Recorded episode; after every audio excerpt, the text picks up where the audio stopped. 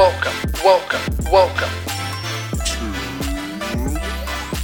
Quality of Life Podcast.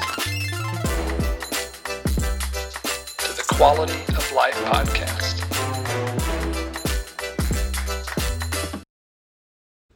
Hello, Life School. My name is Veronica Pelton, and I am the Assistant Principal at Life Lancaster. Today, I will be talking to you about global perspective.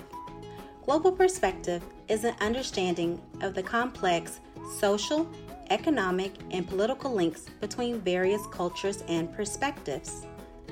So, during this time of uncertainty, I realized how we as people really need to work together help one another, and support others.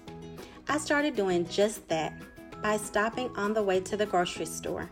When I saw a neighbor outside, I would ask them how they were doing and offer to pick up anything they may need while I'm at the store. Or by volunteering at my campus to hand out breakfast and lunches to our life families.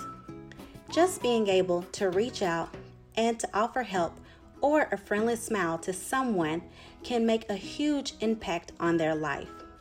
So now, I want to challenge you to ask yourself, what can I do to make a positive impact on others?